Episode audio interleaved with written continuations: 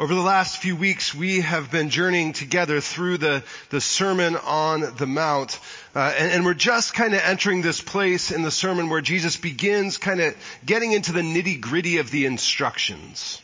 Um, he, he, starts the sermon with the Beatitudes. We, we started our, our, series there with these, these blessings. Then he gives a bit of a charge saying, you're, you're blessed so, so go out and, and, live as salt and light in the world. Go out and add flavor to the world. Go out and radiate joy to the world. And then he gets to this place where he talks about the scripture. This is where we're going to be today. This is where we're going to be next week and the, and, and the week after. Um, th- th- this is the place where he, we read those, you, you've heard what it was said. Where he kind of goes into, you've heard what it said, but now I say to you. We're going to begin to dive into that a little bit this morning. And then at the end of the sermon, the, the majority of it really, uh, ironically, where we're going to be spending the least amount of time in the sermon series, um, is committed to how his followers are called to live their faith. This is where we get the Lord's Prayer. This is where we get the, the passage of, of, of don't worry about tomorrow, for tomorrow will take care of itself. Um, this is where we, we, we learn about how we approach our stuff, those, those sorts of things. So this morning we'll be in Matthew chapter 5 verses 17 through 20. If you brought your Bibles, I invite you to turn there. If not, the words will be up on the screen. You can also use the Pew Bibles in front of you. Um, more than welcome to follow along. Let's pray. Gracious God, we thank you for the word and for the truth it speaks into our lives. God, as we try to unpack uh, some of that truth this morning, we ask that you'd give us ears to hear what you have for us. And I ask that you'd take my words and that you would use them for your kingdom. We pray these things in your name. Amen. So starting at, at verse 17, we read this. Do not think that I have come to abolish the law or the prophets. I have come not to abolish, but to fulfill. For truly I tell you, until heaven and earth pass away, not one letter, not one stroke of a letter will pass from the law until all is accomplished. Therefore, whoever breaks one of the least of these commandments and teaches others to do the same will be called least in the kingdom of heaven. But whoever does them and teaches them will be called great in the kingdom of heaven. For I tell you, unless your righteousness exceeds that of the scribes and the Pharisees, you will never enter the kingdom of heaven. This is the word of the Lord. Thanks be to God. So when I was in, in high school and in college, I spent every spring break in Mexico. And no, it wasn't that type of trip. You think, where's, where's Pastor Dave going? It wasn't that type of trip. Uh, every Palm Sunday, we'd, we'd load up in vans. Our church would pray for us. We'd load up in vans and we'd drive across the border and we'd build seven or eight houses in, in Tijuana and in the surrounding areas. And then we'd come back on, on Good Friday exhausted and satisfied, amazed that a, a bunch of high school kids and a couple college kids could build these seven or eight houses in five days. Whenever I, I, talk about those trips, I say that it's not at all an exaggeration that it was on those trips where I learned anything I know about construction. Measure twice, cut once. Measure twice, cut, cut once. Um, I, I look around my house and I start thinking, oh, I can probably do that myself. I've built a house in Mexico. Not at all the, the case. Uh, our church had a great setup. We, we partnered with a church who, who found families in need that, that, lived in the same neighborhood. So over the years, we, we built relationships with these communities. We did VBS. We, we, we built these houses. We got to know these, these families. A designer from the church and an architect from the church, they drew up the plans that we used. A contractor spent months and months training us how to build before we went down. So every site was led by high school foremen and, and, and girls boys and girls at every site. So no adult, no adults were allowed to pick up a hammer. O- only kids were allowed to build, build these houses. How, how would the, the work trips work, JR, if, if no adults picked up any tools? No, they get work done. They, they still get the work done.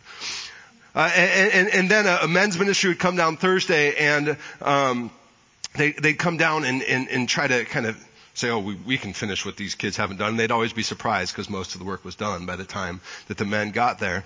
But what I didn't know in high school and what I learned later when, when I got old enough to be a part of that men's group is the men's group also went down to lay all of the foundations for the houses before the building could begin. And so we'd go down over, over different weekends to, to lay the foundation so we could, when the kids arrived, they could start building. Now the first thing that we would do when we arrived at the work site on Palm Sunday was to see if the, the foundation was level or, or square. And without fail, it never was. It was never level. It was never, never square. And there's nothing quite like a bunch of high school kids uh, going to their dads and their dads' friends and saying, "You guys don't know what you're doing." You, you, can't, you can't pour concrete, concrete flat. I, I, don't think we ever built on a level square or foundation and the degree to which it was off would determine how far we would be set back and how far, how much more work we would have to do before we even started to build. Getting the foundation right and making the adjustments before we began building was essential for our success for the rest of the week. So after starting his message with the Beatitudes and, and calling his followers to be salt and light in their communities, Jesus lays a foundation. He, he lays a foundation that, that, that should help us to understand everything else he says in the sermon. He says, look, look, I didn't come to abolish the law or the prophets. I didn't come to get, get rid of them. I came to fulfill them. I came to fulfill them. And really, every time Jesus interacted with the religious elite of his day, he went to great lengths to remind them of this. To remind them of this. So, so one of those moments was when Jesus and his disciples, they're, they're walking through the field on, on the Sabbath. His disciples were hungry, so they picked some grain. The Pharisees call them out and say they've broken the law and Jesus responds and says, what? What's the big deal? King David ate consecrated bread when he was hungry. Sabbath was made for man, not man for the Sabbath. And then there's the time that Jesus enters the temple in Jerusalem and sees the way that money was being changed in, in the, the courtyard. It's the most angry we ever see Jesus. He flips over the tables and he says, this place is supposed to be a house of prayer for all nations, for everyone, and you've turned it into a den of robbers. Uh, we get the sense that in Jesus' mind, the temple had become something it was never intended to be. Jesus didn't come to abolish the law or to undo anything that the prophets had said. He came to fulfill it, fulfill them. But what does that even mean? What does that even mean? Uh, it, it, wouldn't be too far of a stretch to think that, that some of those who heard Jesus during Jesus' day thought that he was, he was radical. In today's world, we might say they'd consider him overly progressive or, or maybe even, maybe even kind of new agey. Maybe. It's the sort of thing that pastors have heard over the last 10 or 20 years when, when drums show up in the worship service. Or, or, or when you're not drums. I know you're not drums. The drums used to be there, and the drums are coming back there, uh, the, where the drums are. Or, or what pastors hear when they, they show up to preach in blue jeans and tattoos instead of wearing a robe and a stole. A lot of people thought Jesus was a threat to a traditional way of thinking. So he stops them and he says, hold up. Hold up. You've gotten it wrong. You, have misunderstood everything that I'm about. If anything, we learn in the next part of the sermon, where, where we're going to be next week, we, we learn that Jesus held his followers to a very strict set of expectations. We'll, we'll see that next week. It's important for Jesus' followers to know that Jesus isn't anti-law, that Jesus isn't anti-scripture. So he calls his first followers and says, look, we're not setting it aside. And he reminds us of the same thing, that we're, we're not setting it aside. And in doing so, he says, but there is a deeper meaning of, of why it all exists. We need to understand first things first. It, it makes me think of what my dad would ever say. Uh, what my dad would always say whenever he'd correct me or tell me I couldn't something do as a kid and something I find myself saying to my kids now all the time. One day, one day you'll understand. One day it will all make sense. Jesus is saying that one day is, is now. I'm, I'm, he was there. That, that one day is, is now. The word to fulfill, it literally means to raise or to complete or to put in place. It's the same verb that gets translated into resurrection later in Matthew's gospel. So in the same way that God raises Jesus to life, Jesus came to resurrect the words of the law and the prophets. He came to give them life. I had a Hebrew professor in seminary who would uh, often remind his class that it was a, a disservice to read the Old Testament through the lens of the New Testament. And I think he's right. I think he's right. But the, the reality is for Jesus, the Old Testament, the Hebrew text was the Bible. It was the scriptures. It was God's word. And Jesus came to interpret it, to live it out, and to give it life, and to give it away to his followers. Throughout his ministry, Jesus placed a premium on the law and on the prophets. So when he takes this small group, Peter, James, and John, on a retreat up a mountain for the transfiguration, who, who stands, I'm going to turn to the choir. Wake up, choir. Are we ready? Who, who's, who's next to Jesus uh, when they go up the mountain for the transfiguration? Who appears? Who appears? Moses and Elijah. We got a smart choir. Moses and Elijah's there. Moses representing who? The law. Elijah representing the prophets. The law and the prophets. Have any of you ever been to Pikes Peak in Colorado? So, so when I was a kid, we took a family trip to Pikes Peak. We, we swerved back and forth up the mountain till we got to the top. From the car, I could hear the wind howling. And, and, and we got to the top of the mountain. I opened the door. It slammed shut because it was so windy. We reached the summit and I remember thinking, why in the world are we here? Why are we here? Now I imagine that's the same sort of thing that, that Peter, James, and John thought on the mountain. Jesus, why did you bring us here? Why? It's not just a question of fear. It's one of curiosity. It's one of awe, one of purpose, one of direction. The, the, the, question of why isn't necessarily always a challenge. It's what's, what's the underlining function? Why? Why did you bring us here? And on that mountain, Peter, James, and John get to see a glimpse of God's kingdom. A glimpse that Jesus talked about all the time, including here in this sermon. Nothing in history would be the same in every sense of the word.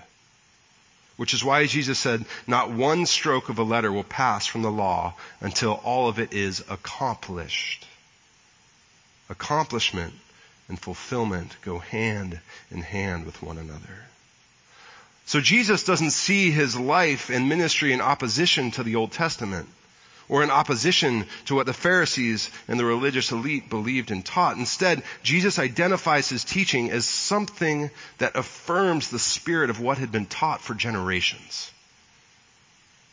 He sought to clarify it all, to, to point out the blind spots, to reveal the big picture. He's laying a foundation for how his followers can move forward. Paul summarizes this idea in Romans chapter 8, and as Eugene Peterson translates, the law always ended up being used as a band-aid. A band-aid on sin instead of a, a deep healing of it. What the law asked for, but we couldn't deliver is accomplished as we, instead of redoubling our own efforts, simply embrace what the Spirit is doing in us. From the beginning of his sermon, Jesus makes it clear that, that he is in complete alignment with the intent of the law and the prophets. From what he preached to how he lived. Now, in Jesus' day, there, there were over 600 laws and traditions that, that the Jewish community tried to uphold. And, and much like the church today, there were uh, often debates about how closely we should interpret those, how we should literally follow them. And, and here Jesus kind of cuts, cuts through it all and says, he didn't come to be a part of the debate. He came to end it. He came to end it. Uh, seven or eight years ago, I was on a retreat with a group of pastors who were a part of the presbytery that I was in at the time. Uh, and, our, and, our, denomination was when our denomination was caught up in all kinds of debates back and forth, uh, and the loudest of which having to do with how we define marriage. And the speaker of the retreat was this, this kind of guru in church conflict. He, he, he took family systems theory and, and, he, he applied it to how we live out church life together. When, when, when churches couldn't find a common ground, he would go in and he would say, all right, let's, let, let's, let's get busy. Let's work. We, we were having these conversations as pastors back and forth, and, and one pastor in particular kept prodding over and over. Well, what should we do? What about Scripture? How are we supposed to lead our congregations through, through times like this? And the speaker paused, looked down, and said, How many of your churches are debating circumcision? We all said, well, What in the world are you talking about? What, what in the world are you talking about? There was this awkward silence in the room. And finally, someone spoke up and said, Well, none of them. None of them. And the speaker said something I will never forget. He said, There will always be something to distract us from Jesus. There will always be something to debate to distract us from Jesus. There's always something. And there always will be something. And over the last seven or eight years, those, those distractions have only increased in intensity. Look at the world in which we live. So before Jesus gets to the, the nuts and bolts of this, this sermon, he says, don't miss the big picture. Don't forget to keep the main thing as the, the main thing. Don't forget the foundation. I didn't come to get rid of the foundation. I didn't come to abolish the law. I came to fulfill it. So I want us to ask ourselves a couple of questions this week that, that hopefully encourage us to not miss the big picture. Especially with all the craziness that's, that's coming this upcoming week and this, this upcoming season uh, in our world. First, are, are you, are you reading scripture? Are you reminding yourself of what's important? On a daily basis, are are you taking time to say, huh, what, is, what does God have for me? Are you in God's Word? And are you honest with what you read? This, this last Wednesday was Ash Wednesday, and, and during our, our service here, I invited those of us who were here to um, step out intentionally into the wilderness. To, to spend some time in the discomfort of the wilderness. And a part of that is looking at the parts of Scripture that kind of make us go, huh, what do we do with this? What, what does this say? Uh, there's in the, the narthex, there are, are bookmarks with, with a, a, journey through Lent that, that talks about all the different times, not all the different times, many of the different times, Jesus goes to the wilderness. I'd encourage you some time over the next six weeks to be intentional. Find some wilderness. Wrestle with, with scripture. Be honest with it. And then secondly, do we take Jesus' command seriously? Next week we'll be in Matthew 5, 21 through 48. If you're wondering what should I be reading this week, you can read Matthew 21 through 48. We'll, we'll be looking at that next week, which has a lot of the, the commands that follow what Jesus is talking about here. And I'll, I'll give you a, heads up. They're not easy to understand. They'll, they'll make you say, huh?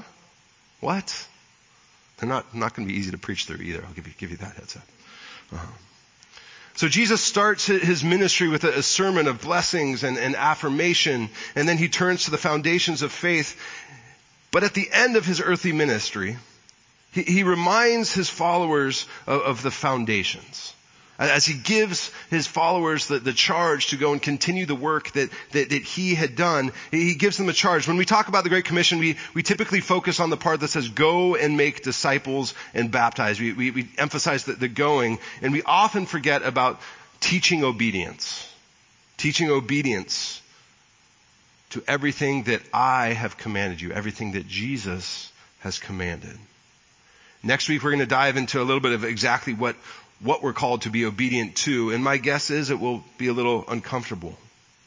But at the heart of it all, at the, at the heart of the Great Commission, at the heart of Jesus' sermon here is the, the reminder to keep first things first. To remember that he didn't come, Jesus didn't come to abolish the law, but he came to fulfill it, to bring it to life. Let's pray. Lord, help us to remember to keep the main thing the main thing. God, help us not to lose focus on you and, and how much you love us and love our neighbors. Remind us of who you are. Remind us of who you've called us to be. I pray these things in your name. Amen.